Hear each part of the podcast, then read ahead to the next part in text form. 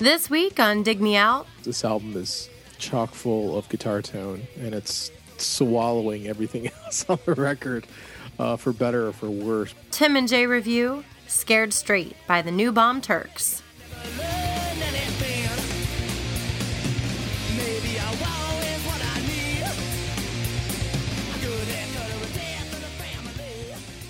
Hello and welcome to another episode of Dig Me Out. I'm your host, Tim Minichi, and joining me, as always, my co-host, Mister Jason Ziak. Jay, it's episode two oh four, the third to last episode of our fourth season. And it's another one of your suggestions. Third to last. Third to last. So it's not the penultimate. It's the whatever. Pencil ultimate. Yes, exactly. It's less permanent. Yes. Last week we had an episode that you suggested, Saigon Kick, and we're back with another one. I gave you free reign at the end of this year to uh, pick what you wanted, and you uh, you brought another one that's uh, an interesting pick. It's the New Bomb Turks, straight out of Columbus, Ohio. The uh, current hometown for myself, former hometown for, for you, now residing in uh, Austin, Texas. Jay, tell me, why did you pick the New Bomb Turks and their nineteen ninety-six album, Scared Straight? This is a band that I feel like keeps coming up, mm-hmm. uh, right? I mean, it, uh, we just talked about them a little bit with uh, with the last episode with uh, Clay, right? Right, yep. Couple and ago, um, yeah. They came up on a few others in the past. I want to say the Hellacopters. We probably talked about Definitely. this band. Mm, Gaunt. We talked yep. about this band. Yep. So I'm sure if you go to the site and, and find the tag, uh, the New Bomb Turks tag, you'll find all the episodes. But it's just a band that keeps coming up. And they were, I think their prime was probably a little before we got to Columbus, but we certainly mm-hmm. saw them live a couple times, and we certainly heard, a, you know, a lot of stories about them and a lot about them when we got there. Um, I was more familiar with, uh, I think it's ninety-nine or two thousand, maybe two thousand album. What is it called? The Night Before the Day the Earth Stood Still? Is that one you're talking about? No. Are you talking about... Nightmare uh, Scenario. Nightmare Scenario, there you go. Nightmare Scenario is the album I'm, I'm most familiar with. I actually have that on orange vinyl. Ooh. It's pretty cool. But I wanted to go back to... Uh, I felt like this is a band that we should spend some time with since they keep coming up, but also give me a chance to go back to and uh, their, some of their earlier records and more mid-nineties era and find something that uh, was newer to me and run it through the ringer and see what we thought. Cool. Well, I'll give you a little bit of my brief history on this band. I actually don't know much about them in terms of music. I, I know that Eric Davidson... Uh, is both the lead singer of this band, and he was a writer. Uh, he wrote a book that I've had in my queue to read uh, for quite some time. It's called um, We Never Learn: The Gunk Punk Undergut, nineteen eighty-eight to two thousand one. And uh, it's on my twenty fifteen must-read list. And he's also was a writer for uh, one of the local weekly magazines. So... When we were, arrived in Columbus back in the late nineties, uh, they were an active band, but not quite as active in terms of, like you mentioned, their heyday in the sort of the early to mid nineties. So um, I didn't really, other than a little, like probably one or two listens for Nightmare Scenario, I didn't really listen to the band that often. So this was a good opportunity to check them out. So now let's talk about the history of the New Bomb Turks. History of the band. So they formed at Ohio State University, excuse me, the Ohio State University in Columbus, Ohio, in nineteen ninety. The founding members are Jim Weber, Eric Davidson, Bill Rant, and Matt Reber, and uh, Sam Brown replaced Bill Rant on drums in nineteen ninety-nine. Sam Brown also plays in the band um, The Divine Fits with... Uh, one of the gentlemen from Spoon, and one of the gentlemen from the Handsome Furs, I think is the band. and they've put out a record or two. So the New Bomb Turks have released ten full-length L Ps, two E Ps, and about twenty singles. Um, their early recordings are on Data Panic, Sympathy for the Record Industry, Get Hip, and Bag of Hammers labels. Crypt Records signed the band and released Destroy Oh Boy, Information Highway Revisited, and Pissing Out the Poison. Then they signed to Epitaph and released the album we're reviewing, Scared Straight, as, lo- as well as At Rope's End and the aforementioned Nightmare Scenario. Gearhead Records released their album The Night Before the Day the Earth Stood Still. And then they've also released a couple of other um, B-sides and outtakes, outtake compilations. Um, the previously mentioned Pissing Out the Poison, also The Big Combo, and Switchblade Tongues and Butterknife Brains. So the band in the two thousands became less active. Guitarist Jim Weber is now a tenth and eleventh grade English teacher at a nearby high school. Um, Eric Davidson is the lead singer in The Livids, and also, as I mentioned, wrote the book We Never Learn. And Sam Brown plays in that band with the guy from Spoon. So that's it. That's the history of the New Bomb Turks, the very brief history. If you would like to suggest an album for review, uh, you can't do so for twenty fourteen, but for the twenty fifteen season, feel free to head on over to our request review page at dig me out podcast dot com. We got some Facebook feedback for this record. Sean Michael Foster said, "Shit, yeah." And uh, Andrew, I'm sorry, I'm going to mess up. Climola? Is that how you pronounce it, Andrew? I per- apologize if I uh, screwed up your screwed up the pronunciation. He said, "I'm interested to hear why you chose Scared Straight. I remember interviewing Eric Davidson when the record came out and asking about the horns and other differences from the first two records, and he jokingly answered, 'Well, this is the record we always wanted to make. Isn't that what everyone says?' I'm partial to I H R, which is Information Highway Revisited, twenty years old, but Hammerless Nail, Jukebox Lean, Rest Your Hands, man, those are some killer songs. Any New Bomb records, any New Bomb Turks records is deserving of much praise, so I can't wait to hear the show." So that was Andrew's take on this record. Um, and he mentioned a couple songs there that I definitely want to uh, bring up when we get to it. So, Jay, last week mm-hmm. you suggested Saigon Kick, and I went first. Mm-hmm. This week, I would like to open the floor to you. Yes, because you were sir. not familiar with this record. I'd like to ask you mm. what worked for you on Scared Straight by the New Bomb Turks. Guitars, guitars, guitars. Um, mm-hmm.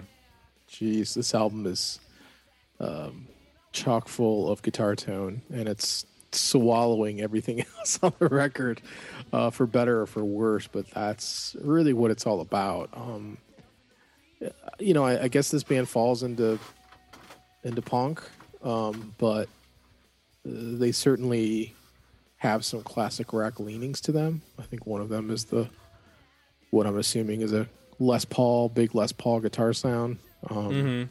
You know, and, and some classic rocky riffs. Uh, what you know makes it punk is just the speed. Um, I think in some cases, like a song like "Hammerless Nail," it's just really thick guitar riff, but it's you know pretty blues based. And when you really li- in the in the when you really listen to it, it, it almost sounds like a sped up Rolling Stones song. Yeah, good good comparison.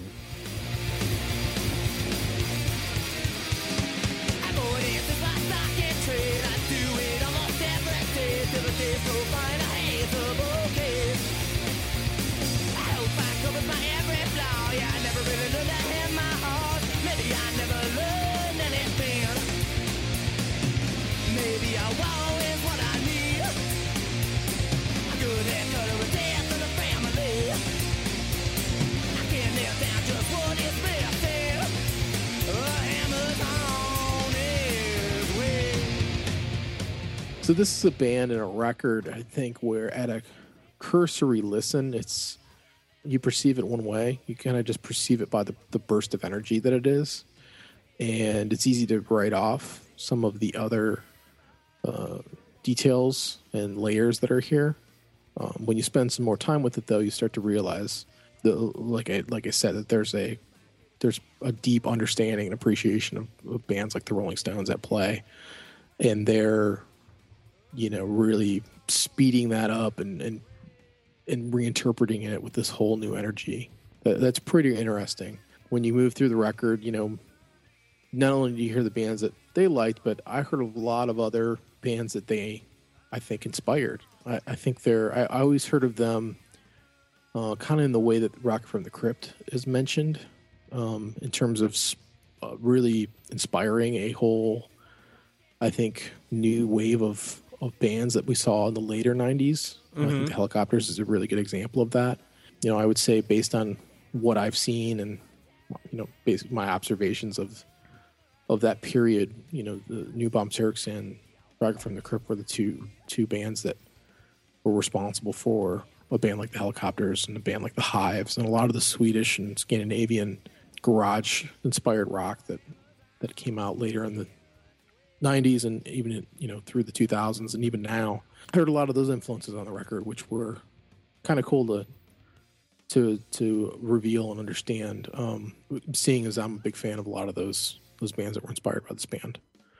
So it is, uh, you know, it's it's full throttle for all twelve songs. I guess maybe the last song, it pulls back a little bit. Uh, so it's just, you know, boundless energy. Uh, most of the songs are under three minutes. A lot of it is, is blues-based at the root of what they're doing, but, uh, you know, obviously sp- played it at a much higher speed. And, you know, I think Eric Davidson has a pretty unique voice, kind of on the higher end, mm-hmm. and, uh, you know, rapid-fire lyrics. It also has has the ability to turn a hook here and there. You know, there's not a ton of them. I wish there was more, but there are some choruses on here that are, you know, they grab you and you remember them, um, and you can sing along to them. So uh, it's definitely a unique sound um, across the board. Um, we can kind of get into if it's always successful or not, but uh, you definitely can hear on a record like this, you know, the movement that they helped uh, start that I think is, is actually kind of still going on, honestly. I think they were uh, a little bit ahead of their time. I was appreciating that as I went through and uh, checked this record out for the first time. I, I agree with you in terms of when you mention a band like the Rolling Stones, this is a band that knows their musical history. When you listen to a song like Professional Against Her, that mm-hmm. has clear ties to like Chuck Berry. Mm-hmm. That that blues guitar riff where you're you're playing the power chord but you're throwing the extra you're throwing the pinky down to give you that blues riff. That's straight out of the Chuck Berry songbook. Mm-hmm. And they they do that a lot. I think that's what is so interesting about this band is that although it totally evokes, you know, eighties, nineties, up-tempo, thrashing punk. He calls it gunk punk. It's completely steeped in fifties rock and roll. And in the same mm. way that the Stones were, you know, mining all of the all of the um, nineteen fifties uh, soul and uh, rhythm and blues for their early career, Um, you could hear that lineage of combining those sorts of blues riffs from the original artists with this, you know, energy of nineties punk, um, which is a completely different style of punk from what was popular in the mainstream. I'm thinking of like mm. Green Day and Offspring and those sorts of bands, Rancid. This is this is a completely different energy to it. Um, it's one hundred miles an hour on pretty much every song.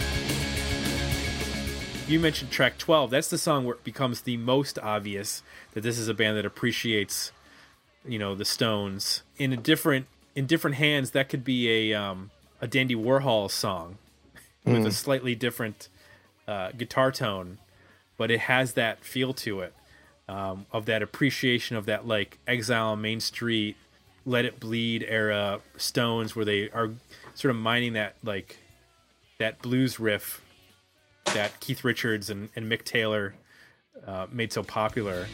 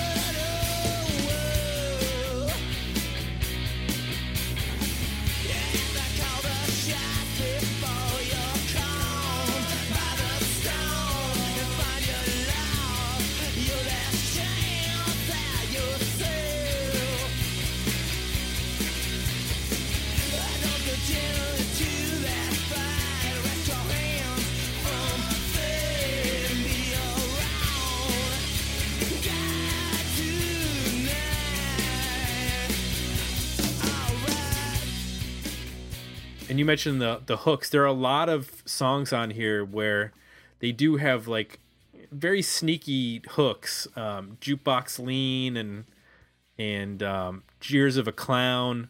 Like, they're not the most it, it, you know, this isn't a pop punk band in any shape or form, but there are some memorable lines here and there, and and, and Eric Davidson delivers them with a certain flair that, you know, harkens back to uh, Iggy at, uh, in some respects, mm. the way he uses his voice. Then in some respects, like uh, David Johansen of the New York Dolls. Um, but really, the, the thing that works best for me is just, it's a consistent record. You know, they, they know what their strength is, and they just pound you with twelve songs. Almost all of them are under three minutes. And it just, it's relentless, and it's it's a fun relentless as opposed to a, a slog, which, you know, if this was a band that was playing four and five minute long songs, then yeah. this would be a, this would be a, an unlistenable record by about yeah. track four or five, because they get in, in and out of these songs so fast. Um, it kind of doesn't bother me, and I, I this isn't what I'm going to listen to when I wake up on Sunday morning, but yeah. it definitely serves its purpose in terms of the right energy for the right time when you want it. Yeah, I agree. Um, it's, uh, you know, it's not something you would put on a repeat listen.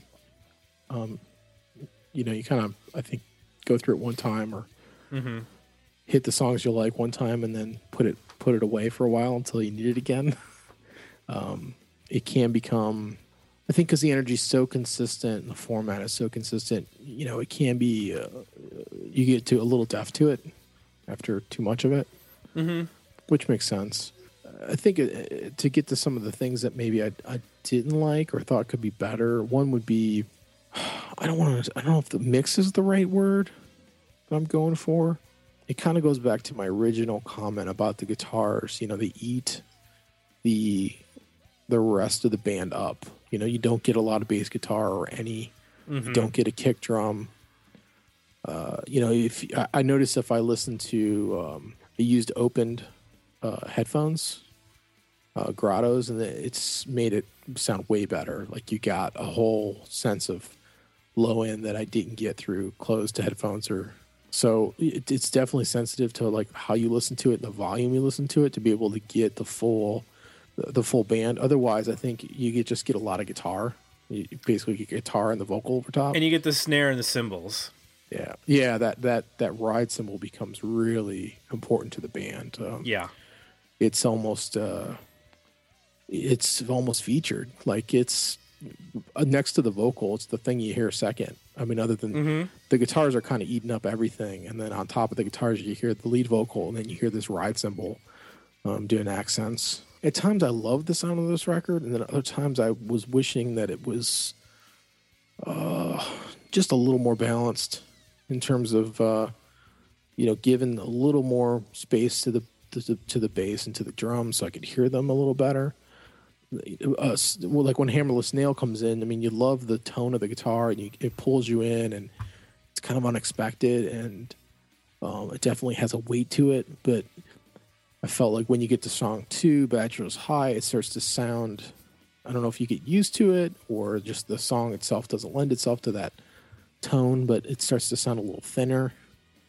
Um, so I found just just in terms of the um, sticking to the format, depending on the song, some of the songs sound thinner than other songs did. And I wasn't sure if that was just from a playing standpoint, because, you know, it's just the way a bass player and a drummer play. They can make a song sound thicker just by, like, the timing and how they, you know what I mean, the feel that they have. Um, or if it was an actual, you know, kind of a mixing production issue. But there were times on the record where I was left wanting sonically. Um, well, a little, little bit. Bit of an up and down. I think, for example, on Bachelor's High, from what I'm hearing, it sounds like he's playing um, higher up the neck, which is why yeah. I think it sounds a little bit thinner. Right. Um, it sounds like he's playing in the in the in the five to seven or nine fret range, um, and probably playing. I, I haven't tabbed the, the songs out and I haven't looked them up, but I'm guessing those are like E and D and C power chords that he's playing on the on the fifth and third strings, fifth or f- five, five, four, three, yeah, mm. five, four, and three strings. Whereas I think a lot of the other songs you're hearing where it's heavier, he's playing. Uh, he's using the the sixth string. Well, I'm I'm look I'm thinking when I'm saying the number of the strings, I'm thinking in terms of like from where I'm standing holding a guitar, six is at the top, and then yeah. one is the is the high E, the thin okay. E. Mm-hmm. Um, and I think that that makes a huge difference in this band, because those that when you play those, that thicker, you know, guitar string, it, it adds more bass frequency to the song, um, yeah. and I, I definitely think that that's, that affects it. And on Bachelor's High, that's a good example, because that riff sounds um, similar to me to a like a like a Hellacopters riff where they're playing on the. Um, Not that they're playing octave chords, but they're when they're riffing around in in uh, the closer to the twelfth fret.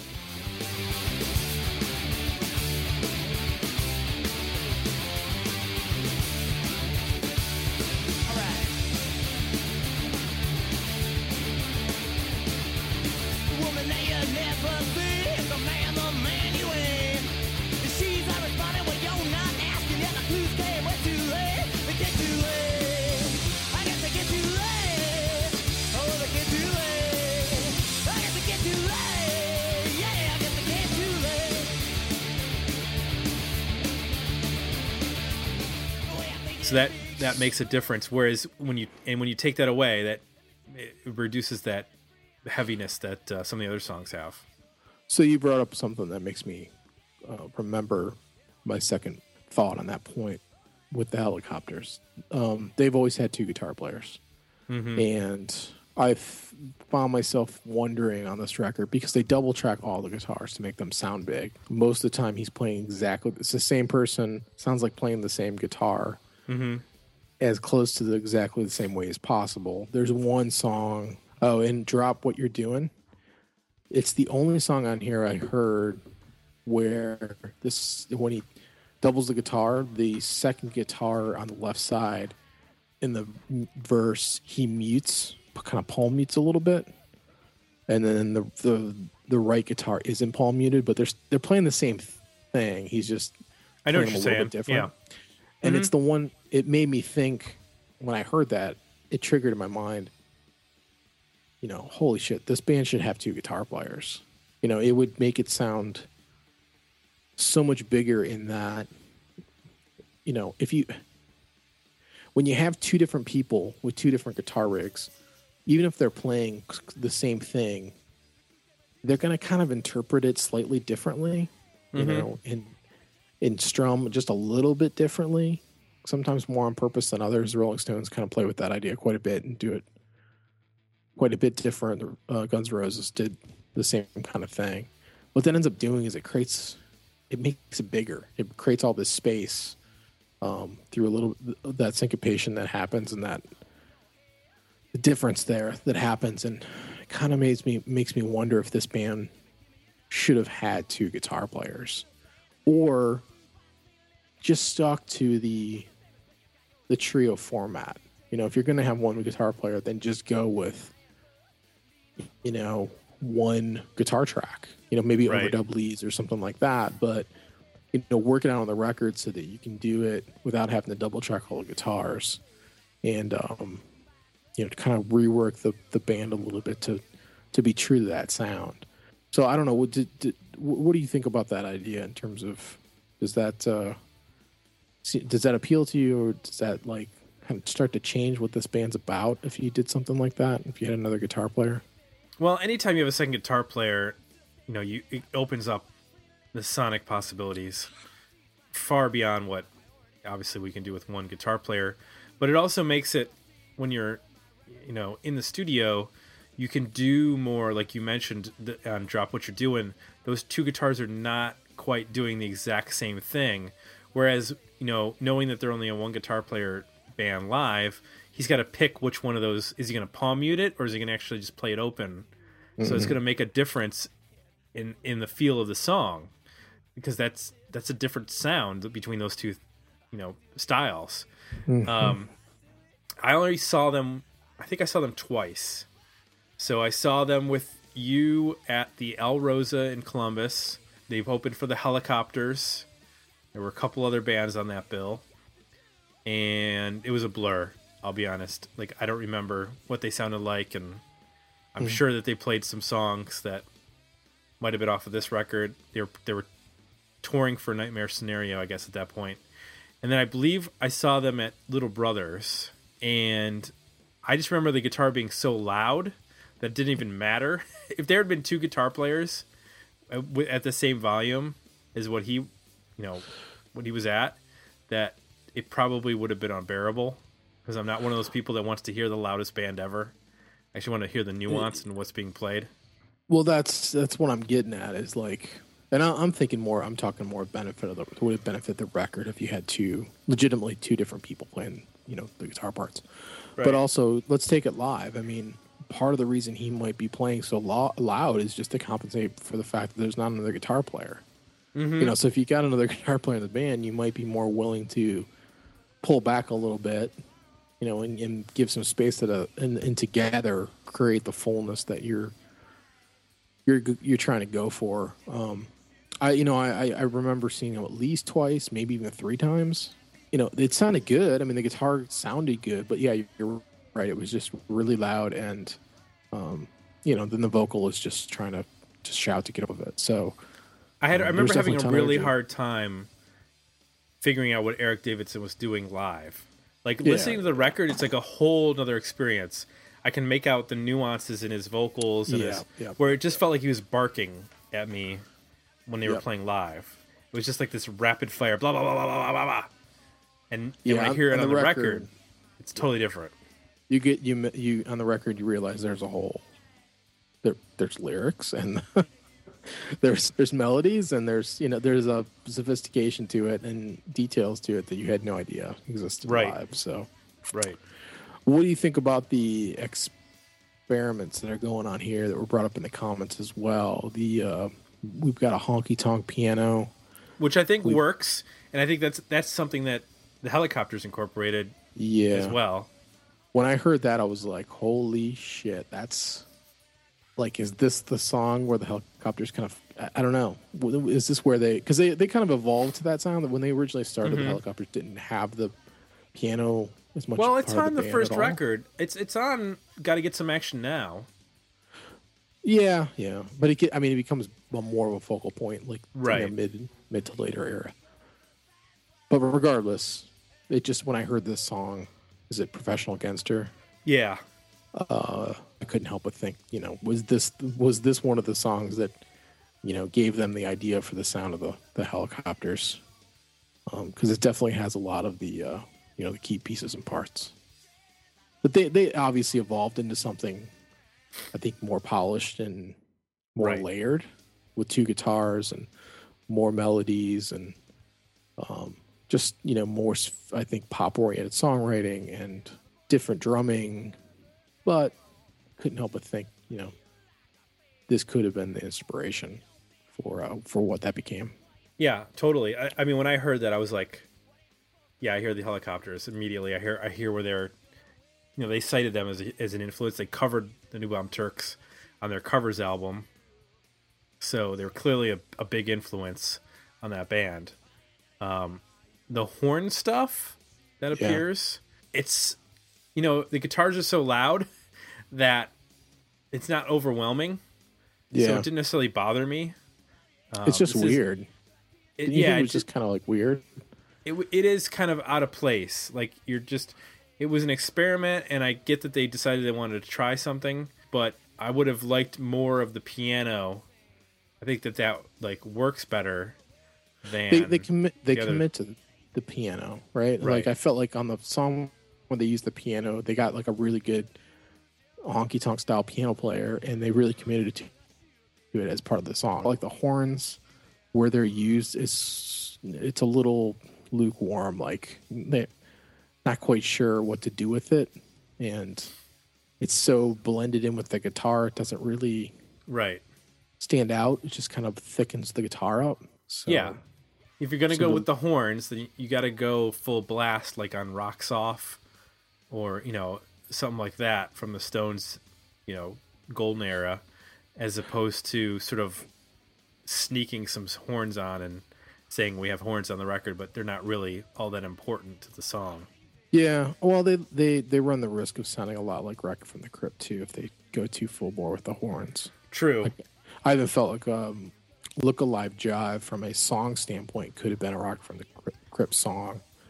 Uh, it doesn't have the horns in it, but just the, the riff and the everything about it. That, like, sounds, stomping get, dr- yeah. uh, drum beat, yeah. Mm-hmm. Yeah. Um, I, I don't know, maybe that was a consideration as well as they...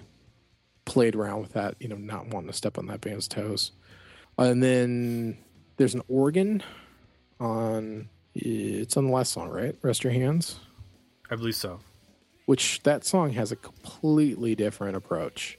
You got a distorted bass, mm-hmm. I believe, in your left ear, and you got the guitar in your right ear, and they're totally doing the Stones, um, you know, riffing, where they're bouncing back and forth. And, then and there's, there's some the extra work. percussion on that song.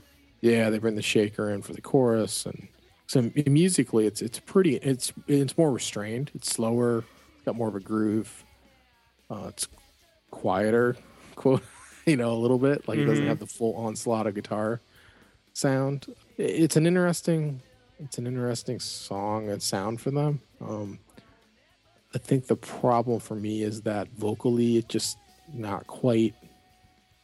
There, like it's not. Well, he doesn't have the attack. Yeah, it's so. not. Sh- it, yeah, it's not sharpened. It's not. It just sounds like uh, I don't know. He made up some, had some lyrics and just started rambling lyrics over the top of it. Like it doesn't quite fit the right the rest of the song as much as I want. I, I was hoping for something a little bit more melodic um, on that tune, but uh, not quite there. But interesting to hear them try that sound. Not sure it needs to be six minutes. No. That was weird. So in going back and uh, checking out this record, Jay, uh, so this came out in nineteen ninety-six, and we haven't done this in a while, so I thought it'd be fun to break this out. Why don't you think uh, this was more successful on a commercial level? They're the classic band that um, musicians love and you know, general music listeners don't quite get. It's a, it's like a layer removed from mass consumption. So when mm-hmm. I listen to this record, I hear, I hear what the Hives did. You know, I, I hear that they heard this band and thought, hmm, you know, if we sharpen this up and we make the drums more pronounced, um, and make it more about a beat and less about, you know, thin the guitars down, maybe clean them up a little bit so it's more of a, you know, they went with a str- semi-dirty strat sound for the guitars, make it more about a big drum beat, but kind of keep the same attitude and same energy and the same general, like, delivery vocally. Just slow it down a little bit, make it more rhythm-oriented, put in some hooks. I mean, you basically have the Hives. Um, so I just think it's like a generation away um, from being, you know, a, a mass consumer, mass consumable, you know, sound. Uh, the right. Hellacopters took it in a different direction, you know. So I think there's a lot of bands that heard this and interpreted it and polished it into something easier to digest for people. I think that's a good analysis. Excellent work. I so, mean, in live, it's it's it's we're both witnesses. I mean, live, it's just brutal. Yeah, if you're not gonna go jump in the mosh pit, it's it's not something you're gonna like, you know, hang back and just watch. Like, but you need to have heard the songs before. You know what I mean? Right. Like, if I think it's hard to go cold. We, yeah, yeah. Had we go see the band now after spending some time with this record and Nightmare Scenario and a couple others, we would certainly get it a lot better than you do when you walk in cold and you've never heard the band. Right. Just doesn't work. It doesn't make quite as much sense. So, as far as a rating goes, Jay, would you be at a worthy album, a better E P, or a decent single? I'm at a worthy album. You know, I think there's there's five or six songs that I really like, um, and there's five that I think are okay. The only reason I, I leave it as a record is because, you know, the songs are short. You can get through it quick. You know, I think you alluded to it. It's the kind of record where, you know, maybe you need a shot at two o'clock. You know, you yeah. pop this in. Uh, it's what, maybe forty-five minutes or something. You, you know, you run through the whole thing, and at the end of it, you, you feel like you drank three cups of coffee, you know, and you're ready. It kind of, it's like a palate cleanser, too, you know. Um, thirty-seven minutes, Jay. Yeah, there you go. So I think in that regard, it, it holds together as a record and, and, you know, serves well as a record, um, even though there's, you know, some songs that are stronger than others. I concur with you on that one hundred percent. I think this is, it's a, you got to have the right time for it, but you can listen to this all the way through easily. Uh, it's got great energy, and there are some some... buried amongst the, you know, overly loud guitars and uh, ride cymbal, there are some catchy hooks in there that you can dig out. So I think it's a worthy record as well. So an excellent uh, choice, Jay. We've tackled quite a bit of uh, Columbus, Ohio for our, uh, probably after Australia, Columbus, Ohio has gotten the most uh, pub from our podcast, strangely enough. So I don't feel like we're uh, we're doing it on purpose. It's just kind of happening, like, because we no. This one is a completely. This isn't like us going hometown for the yeah. heck of it. This is a completely legitimate, you know, pick based on, especially on the recent episode with with Clay Tarver from Chavez mentioning, uh, you know, talking about New Bomb Turks and whatnot. So uh, this was this was one that was on the list for a while. We just hadn't gotten around to it. So glad we finally did. Uh, more familiar now, and next time uh, the Turks play Europe, but I haven't seen them play Columbus in a while, so uh, maybe next time they, uh, they play Columbus, I'll go out and check out the show. I'll actually recognize some of the tunes this time. Yeah, they are much more successful in Europe. I've known that for a while, but uh, I think for the most part they've given up touring here, like a lot of bands have, and have found another crew touring touring Europe, like Hasselhoff. Just exactly like that. Yeah. So if you like what you heard, folks, please consider leaving us some positive feedback over at iTunes. Of course, feel free to head on over to dig me out podcast dot com and hit up our request review page for twenty fifteen requests. I want to say thanks to uh, Jay for bringing this to the show. I enjoyed it very much. And we have two more episodes left for the season. Both of them are requested reviews, so Jay and I will be uh, tackling some unfamiliar territory with the last two episodes, so look out for that. Uh, for Jay, I'm Tim. We'll be back next week with another episode of Dig Me Out.